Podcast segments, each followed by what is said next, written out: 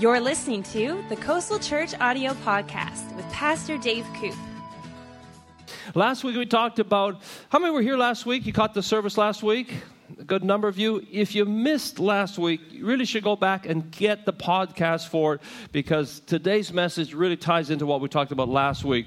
I'm just going to summarize it for you really quick. Last week we talked about packing life. If you're in a gang, you pack heat. If you're in the mafia, you pack heat. That's a gun. You pack that. But if you're a believer, we pack life. This past week, Cheryl and I had to go through a lot of different airports. We were traveling, and our plans got changed. We went back to Saskatoon, not really Saskatoon. We landed there. We went to Laird, Saskatchewan for Cheryl's grandmother's going away party, funeral, and uh, she was 101 years of age, lived a great life, and it was it was good. It was good to be there and to celebrate her life. And and all the traveling though, we went through a lot of different airports. And you know what the deal is? You take off your shoes, you take off your belt, you take off put uh, uh, take out your your laptop, and you get scanned. And uh, if you if they detect a little bit of metal on you, then you have to you know check that out. But uh, uh, if you pack heat, it would be a problem. But if you pack life. We went through all those scanners and nobody had a problem with it because you can take life anywhere you go.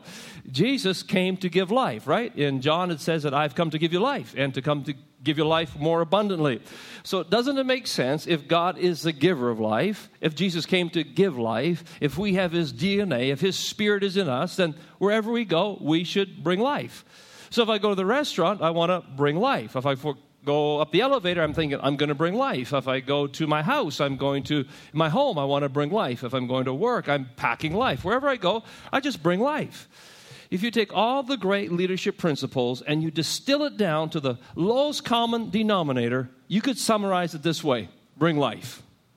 Going to a board meeting, I'm going to bring life. Going to a family meeting, I'm going to bring life. Wherever I go, I'll bring life. Jesus brought life, I'll bring his life. So that's what we talked about last week in summary. Today, what we want to talk about is how do we get the life in us and that there's a continual flow because you can't export something that you don't have. If you have it, you can give it away, but if you don't have it, it's going to be very difficult to give life.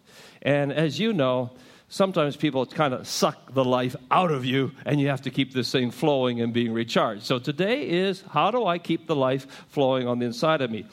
If you have your notes, let's go to John chapter 15, verse 5 and 7, where we read, Abide in me, and I in you, as the branch cannot bear fruit of itself unless it abides in the vine, neither can you unless you abide in me. If you abide in me, and there's a big word if, right? That means you can choose to abide or you could choose not to abide. But here's that word if you abide in me. And then this point is important and my words abide in you. You shall ask what you desire, and it shall be done for you. So, asking what you desire, being done for you, is conditional on if you abide in me and you abide in my word. So, to remain in him, to abide in Jesus, means to abide in his words. To abide in his words, to remain in his words, to think about his words. It's about his word, it's about the word. If you're in the Word, you're going to be in life. If you're in that life, it's going to overflow out of you, and wherever you go, you're going to pack life. It's going to spill out of you, and it's going to affect the people around you. So let me summarize this foundation again for the message. Number one, Jesus is the Word. Would you say that with me? Jesus is the Word. Look at John chapter 1, verse 1 and verse 4 in your notes. In the beginning was the Word, and the Word was with God and the Word was God. In him was life, and the life was the light of men. Verse 14, we don't have it here, says, And the Word became flesh. We know the Word is Jesus. He dwelt with us. We beheld his glory from the Father, full of grace, full of truth. This is the Word. So, we've got to nail this down. This is kind of a pillar for the message. If we don't get this, the rest won't make sense. Jesus is the Word. When you meditate on His Word, when you're thinking about His Word, you're thinking about life, life is being downloaded into your spirit. You know, you download things onto your computer, you sync things, you download it. Well, when you meditate on His Word, you're downloading life into your spirit. And as you download it into you, it'll overflow to other people. Number two, Jesus' Word is life. John 6 63. The words that I speak to you are spirit and life. His words are life. Now, you read the Vancouver Sun, good words, but they're not life. You could read Reader's Digest, you could read National Geographic, you could read whatever you want to read. But Jesus said, My words are different. They're spirit and life, they're containers. They hold my spirit, my words. And then, thirdly, when we meditate on the word, life spills out of us. John chapter 7, 38 says, Rivers of living water will brim and spill out of the depths of anyone who believes in me this way, just as the scripture says. So as we meditate on his word, life spills out. We pack life, we give away life if, there's that big word, if we are abiding in the word, if we're abiding in him. If we don't do that, then that we're not able to pack life because we don't have anything to give away. We're going to go to Joshua chapter 1, verse 8 in the Old Testament. It's there in your notes. And, uh, or if you've scanned it, it'll be come up under the QR code. But let's read this verse out loud together. And it's just good to hear it read, and it'll help resonate in our spirits. So let's read this together. This book of the law shall not depart out of your mouth but you shall meditate on it day and night, that you may observe and do according to all that's written in it. For then you shall make your way prosperous, and then you shall deal wisely and have good success. So we're going to focus on meditating, how to meditate. We're, we're created, we have a desire to meditate, we have a hunger to meditate. And uh, actually, it happens more naturally than we might think it does. Have you ever had a song go through your head that you can't get it out of your head? It just kind of keeps going through your mind over and over again. Every time I go to Disneyland, that happens. And because uh, my wife, her favorite, I guess it's a ride, is It's a Small World After All and I just kind of braced myself. I like to do that ride at the end of the day so that it doesn't go through my mind the whole day. Because when I go through that ride, I don't know if it's like you, but it, for me, it's like, it's a small world after all. It's a small, that song just keeps going through my mind day and night. I got, it's a small world after all, going through my, my head. So we, we, can, we can think about something day and night. Our society, Canada, is, has a great desire to meditate. We, we have a hunger, we have a spiritual hunger. More so, perhaps, than we talk about or recognize, but there's a spiritual hunger in our country. One of the ways we know this is the great increase in people that practice yoga in our country. I read a recent stat that uh, a 2005 study found that 5.5% of Canadian adults, or 1.4 million people, practice yoga. It was an increase of 15% from the prior year and up 45% from 2003 and most are in the age group of 18 to 34, which is a lot of our demographics in our church. And uh, in that age group, it was increasing at over 25% every year. More women than men, but there was a great hunger. And part of yoga, a big part of yoga, is meditating. I understand there's different levels to it, but a lot of times people don't understand what exactly is it. I want to look at it from the perspective this morning of just the fact that there is a great hunger to meditate because it's actually a spiritual exercise. If you just looked it up in Wikipedia, here's what it says about yoga. The goal of yoga, or the person practicing yoga, is the attainment of a state of perfect spiritual insight and tranquility while meditating on the Hindu concept of divinity. If you go to the ABCs of yoga, you'll read the mantras that you say in yoga you say a certain word, uh, different stages of it, but this is the practice. The mantras aid in the process of conceptualizing and visualizing. These direct the person as a representation of the deity until the constant recitation gives rise to the actual form of the deity. There are various mantras, so it will be recommended that you ask the guidance of a guru. Through constant practice and repetition, you'll eventually discover which mantra is comfortable to use in your spiritual journey. So it's a spiritual exercise. And when you meditate on that and when you say that over and over again, you are referring to a deity. And when you're in trouble, when you're in crisis, you want to call upon a deity. I want to call upon Jesus of Nazareth. I want to call upon a God who's the same yesterday, today, and forever. I know I'm going to get some emails on this because it's very popular across the country, yoga. But I, I, as your pastor, I need to talk to you. Because you, you need to know what it is. It's very easy just to get caught up because every hotel, everywhere you go, and I understand there's different levels of it. My caution to you today, and I'm not disrespecting another religion, but it is Hinduism on the light form. And you just need to know that. Because when you go to pray, you say, God, where are you? You want to be meditating on a biblical form of meditation. And as this increases, you just need to be aware. I think you need to be you need to have an honest perspective of what's going on. When you meditate, you want to do it scripturally. If you want the King of Kings and the Lord of Lords to be there when you have to face hard times. So, I love you enough to tell you this is what's going on, all right?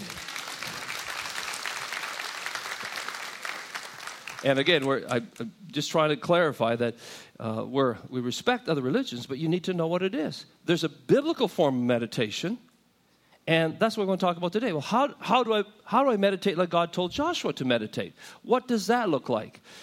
Unlike other religions, particularly Eastern religions, the biblical form of meditation is not to disengage the mind, but to engage the mind. Not to empty your mind, but to fill your mind with God's Word and not to focus on one thing or a mantra, but to focus specifically on God's Word.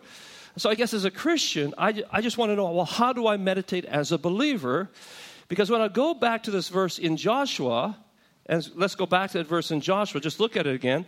If we meditate day and night, and we do, meditation leads to obedience.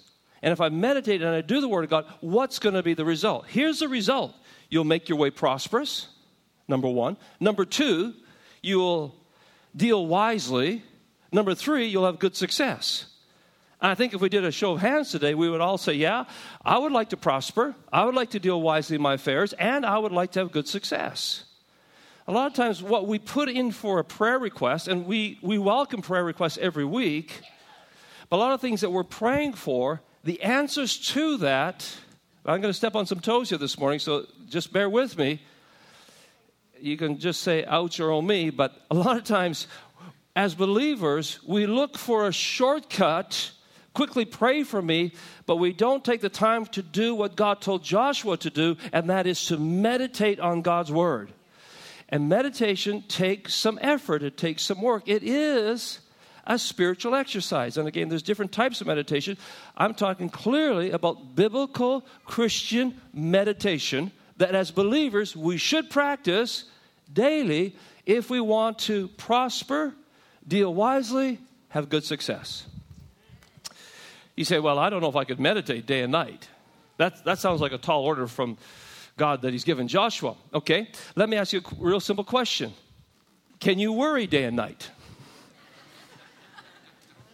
Can you worry day and night? Yeah. What does worry mean? Worry means you engage your mind on the troubles or the anxieties of your life. So if you can worry day and night, guess what? You can meditate day and night. You just flip it around. Yeah, isn't that easy? I just flip it around. Instead of engaging my mind on my troubles all the time, I'm going to engage my mind on what God says about the situation. Then it will lead to wisdom, prospering, good success. Okay, let's go through a couple of simple points about how to meditate in God's Word. And uh, this is really, again, basic, but I think sometimes as Christians we miss the basics and we need to even go back. If you're a mature Christian, you maybe know this, but then just count it today as a review. I don't know about you, but I like to free Wi Fi. Uh, when, I, when I'm traveling, I go to the airport, I'm going, okay, accept, yep, I'll get that free Wi Fi here. Or if I go into a restaurant, I first think, you know, can I what's the code for your free Wi-Fi? And uh, I'm always into the free Wi-Fi, so I don't have to use up my data plan, right? And uh, and then you'll you'll get your your your four bars on the top, or three bars. And you go, oh, great, I got good connection. And then you know you go to another place and you you sit down, you got to send an email, or you want to download something. You go, oh man, I'm losing my connection. Has that ever happened to you? You lose your connection. Are you just ready to send that email, or you're just ready to download it, and you Ah, and so what do you do? Then you have to walk around. Say, okay, oh, wait, wait a minute, wait a minute, wait a minute, wait a minute. Okay, I got enough bandwidth there. Okay, okay I can send it now. The Wi Fi didn't move, I had to move. The closer I moved to the source, then I was connected. And it's our responsibility to move closer to God. He's, he's moved, he's done. I mean, he's, everything has been done. Jesus said, It is finished on the cross. So the work is done. We need to move closer. As we move towards Him, we'll find this connection strong. So, meditating is really moving closer into God, and we do that continuously. So, practical steps to meditation. Fasten your seatbelts. Hold, hold on. Here we go. Number one, set time aside, remove the distractions. There needs to be a time in our day where we take a moment or two and we meditate on God's Word. And I, am into devotionals. I like devotionals, but it has to have God's Word in it, okay? It can't just be a warm, fuzzy thought. That's nice. And again, this is really practical, folks, but make sure it has God's word in it. You want, because Jesus said, My words are spirit and life. So it has to be His Word, meditating on His Word, and you want to be still, Psalm 46 10, and know that I'm God. So it means get the distractions away, a place where you can meditate. And what we found, and I'm sure you found it too, that during the day, you'll meditate maybe on the proverb of the day or another verse, haven't you found that then during the day also you go, wow, I just was thinking about that today in my devotions, and that's a perfect verse for what I'm going through right now. Has anybody else discovered that? It's like, yes, that's it. What timely advice God gave me. And then Psalm 143 5 says, I remember the days of old, I meditate on all your works. Look at this word here I muse on the works of your hands. I don't use that word a lot, muse. But I use another word a lot amuse. Muse means to engage, to think, to meditate. But amuse means to disengage the mind. We live in a culture that it's all about amusement. We have amusement parks. We go to the movies to be amused. We play video games to be amused. We read to be amused. Why? Because we want to disengage our mind. Is that wrong? No, but you want to do that in small portions. Nothing wrong with going to the amusement park. There's nothing wrong with watching a movie, some great popcorn. There's nothing wrong with reading a good book. There's nothing wrong with playing a video game per se, depending what kind it is. But got to be careful. Oh, pastor said I could, I could play video games. Well, you just make sure it's a good video game, all right? So, amusement. We have a world that wants to be amused but God's saying here, I muse. Or God's instructing us to muse on His Word. So I think we want to take time to meditate on His Word, His principles. Not live for amusement, but live to meditate on His Word. When we do that, we'll pack life. Then life will overflow from us. Is that making sense? Okay, number two, contemplate the context of the verse. So when we read these uh, verses, we want to read what's in front of it, what's around it, because you can cherry pick a scripture out and build almost any kind of case you want. So you want to read it in context when you meditate. So read the verses above it, read the verses below it, and it's kind of like mining. You, you just go digging in God's Word. There's so many great nuggets in His Word. And that, that key verse that you're zeroing in on is kind of like a hamburger. I really like hamburgers. Um, as a matter of fact, uh, at the earlier service I was sharing, we went to the, the Tomahawk the other day. Anybody been to the Tomahawk on the North Shore? Everybody's smiling, he's got their hands up because the Tomahawk has been there since 1926. And uh, the way, way I found about it, it was featured on drive-ins, diners, and dives. And if I want to amuse myself, I like watching that show about cooking. So I was watching that, and they had featured that restaurant. I said to show, we got to go check it out. And they had supposedly some of the best hamburgers in the city. So I said the last service, I said, you know, if you guys know a good hamburger spot, you can text me that kind of information. And uh, I think I, I, got a text at the last service. Uh, did I get one? Yes. Uh, Fresh pressed burgers at Local, served on a house made fresh baked bun, came from Kent Strom, who manages that restaurant. So there you go. he texted me in the service. Little plug for Local over at Kits. But I like, I like hamburgers, and meditating on scriptures is like hamburgers. And uh, here's, here's the analogy, so bear with me. The hamburger meat in the middle, that's kind of, and I'm, forgive me, vegetarians, I'm just going to use this for a little while. Uh, the, the, meat is the, the kind of the, nut, the, the, the essence of the verse, and then around that hamburger patty, you've got lettuce and pickles and onions and cheese all on a sesame seed bun, right? So you got this wonderful hamburger And again, that the verse is the hamburger, but the context is everything around it that makes the hamburger great. Just a hamburger patty by itself is mm, not so good. But when you get the relish, the mayo, yes, the mayo, and and and uh, and the the and then a little bit of even a little bit of bacon helps. You know, you just yeah this, and that's the way God's word should be to us, right? He said, "My word is food; it's life for you." But we want to read it in the context. So that's the second point. Number three, and we need to keep going here. Number three, reflect on the verse word by word. Sometimes it's good just to read an entire chapter or an entire book. You could pick up the word, for example, and read the whole book of Esther in one sitting, and it's a really good read. But it's also good to take it verse by verse, and you just literally take it word by word, and you stop and you think about it, you meditate on it. Meditate means to ponder. In the biblical sense, it means to mutter in the Hebrew means to you actually mouth it. You you speak it. That's why it says, "Don't let this word depart from your." It doesn't say from your brain in Joshua 1 8. It says, "Don't let the word depart out of your mouth," because in the Hebrew sense, you would mutter it, you would speak it, you would say it under your breath. You would, "The Lord is my shepherd; I shall not want. The Lord is my shepherd; I shall not want." And you meditate. You you you. The Lord is my shepherd, I shall not want. And you just take it word by word.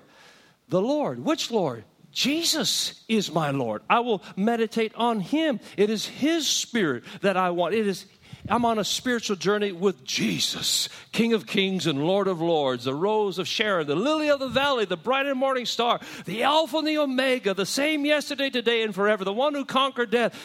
Jesus, my Lord. The Lord is that little word is not past tense. The Lord was my shepherd. That was like uh, my last try. Today, somebody. No, no. The Lord is today, present tense. The Lord is my shepherd. Never leaves me, never forsakes me. This is meditating on His word. The Lord is my shepherd. Didn't say the Lord is a shepherd, one of many. Didn't say the Lord is the shepherd, rather impersonal. Didn't say the Lord is our shepherd. The Lord says my shepherd. The Lord is David Koop's shepherd. Wow. The Lord's my shepherd. Very personal. And the Lord is my shepherd. It didn't say the Lord is my boss. The Lord's my shepherd, caring, loving, protective, on with me. Wherever I'm going, He's there. The Lord's my shepherd. The Lord's my shepherd. I shall not want. Wow. I shall not want. That doesn't, you know, we, we want more than money. We want more than prestige. That's really not what we want. You really don't want more money. What really we want is protection, acceptance, to be loved. And this is what our shepherd brings to us. The Lord is my shepherd, I shall not want. That's meditating on the verse. We just took it word by word and we went through it. There's some amazing nuggets in God's Word. Boy, I wish we had time to talk more about it. All I'm trying to do is encourage and whet your appetite to meditate on God's Word. Let me give you Genesis chapter 5. I'm going to put a screen, a slide up on the screen. And this is Genesis chapter 5. It would look like a boring chapter because it's genealogy. But I want to show you this morning that even in the genealogy, if you dig a little bit, word by word, you're going to find it so rich. In Genesis chapter 5, it lists the genealogy from Adam all the way to Noah, and it tells how long they lived. And if you take that chapter, and if you would just look up, and anybody could do this uh, today, it's so easy. You can do it on an application off your iPhone. You can look up what these names mean in the Hebrew. So Adam means man, Seth means appointed, Enosh means subject to death, Canaan means sorrowful. Mahalalel means from the presence of God. Jared means one comes down. Enoch means dedicated. Methuselah means dying, he shall send. When he died, the flood came. That's what his name meant. Lamech means to the poor and lowly. Noah means comfort and rest. So let's just read the meaning of their names man, appointed, subject to death, sorrowful. From the presence of God, one comes down, dedicated, dying. He shall send to the poor and lowly comfort and rest who, who might that be talking about? In Genesis chapter 5, may this be a prophetic picture of Jesus of Nazareth who came for the dying and the hurting, who came for us? I think so. But we just took it verse by verse and we dug out the rich meaning of the scripture meditating on God's word. Powerful way to refuel the life inside of us. All right, number Number four, read it in different translations. Check out other trusted sources. Today, it's so easy to go online and you can get it in the Message Bible, you can get it in the New Living Testament, you can get it in the NIV, New King James, Old King James, you can get it in all kinds of different translations. And when you meditate on a verse, and this is a really important step, you just say, okay, I read the Lord is my shepherd, I shall not want in New King James. So let me just scroll over and check it in NIV, check it in the Message Bible. And when you do that, you kind of see that verse from different perspectives, and it gives you a better understanding of what it means. That's how we practically meditate on the Word. And then check out other trusted sources. And this too is important because sometimes we're meditating on the scriptures and we say, oh, I wonder if it means this. And we, we kind of have our interpretation of it. I encourage people go back and read trusted sources. Go to some really good commentaries, and you can look that up online. Just okay, what's their interpretation of it, and that keeps you from going off on some flaky idea. So you just check other trusted sources as you meditate on it. Uh, number five, take that same verse and then maybe journal it and put it into practical, personal, everyday language. So, again, we're going step by step. How do I practically meditate on God's Word? What's the result again? The result is prosper, wise decisions, good success. Something happens. We download life when we go through this process. So, if I would take again, the Lord is my shepherd, I shall not want, if I personalize it, it may read like this The Lord takes personal care of me as a sheep. It's going to be okay. He'll make sure I'm not in want. And you may do it a different way. I'm not, I'm just giving my own personal paraphrase, not publishing it or anything. I'm just, in my journal, I'm, I'm writing it out and making sure that I can apply it to my life. Number six, we pray the verse back to God. Meditation is, is different from Bible reading.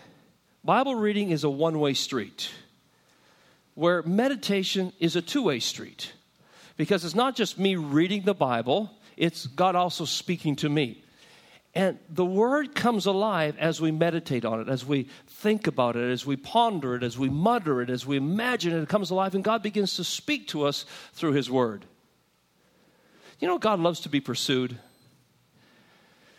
Uh, sometimes we have to coach guys on how to get a wife. And uh, for I mean, it was a discovery for me, so I know it was a discovery for other guys that sometimes they, women like to be pursued. They, they, like to have, they like to have somebody send them flowers or, or win them and, uh, and be there for them and give them a text in the middle of the day and, and uh, take them on a date and call them up. Even after they're married, they still like that, guys. And Because the way you win them is the way you keep them. And so you keep doing that.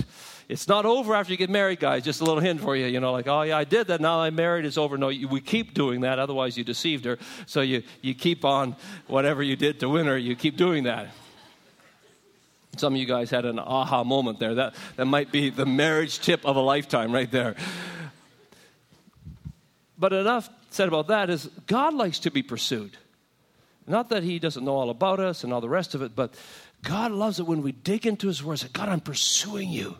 I'm reading in different translations. I'm hungry for your word. I'm taking time out for this, and I'm carving some time out of my day just to meditate on your word. And then during the day, I'm reflecting on it. I'm going back and thinking about it, uh, riding the SkyTrain, or in my work, I'm just reflecting on it again. Uh, so we pray it back. In our prayers, we say, God, I'm reminding you of what you said. You said in your word that you'd never leave or forsake us. You'd be with us always, even to the end of the age. God, right now I'm going into a really tough business meeting. God, I'm taking a trip right now. I'm going to go do a funeral. This past week, when I was asked to speak at my wife's grandmother's funeral, I was like, hey, God, I need you. This is a different dynamics here. There's, there's some different factors here. And uh, God, you said in your word that you'd never leave me. I didn't have the time to prepare that I'd like to. So I'm praying God's word. I'm thinking about what He said, and I'm putting in remembrance our Lord of what He had said to us. So that helps us as we meditate. Then, number seven, lastly, we talk about what we've learned. Psalm 77 12, where it says, I will also meditate on all your work, and I will talk of your deeds. As you share it with others, it re- reinforces what you've learned and as you share it, God also gives you more insight. And so, you, I mean, you don't share the guy on the SkyTrain sitting beside you. Oh, guess what? I was just reading this verse here. It's really cool. He's going to go, yeah, so what? But a friend or somebody in your life group, whatever, that you share with them say, hey, here's some, here's some insight that I received. Cheryl and I love to do this. Cheryl will be meditating on a scripture and say, Dave, this is what God showed me in the Word today. And I'm going, okay, well, let's talk about it. And, or I'll do the same thing with her.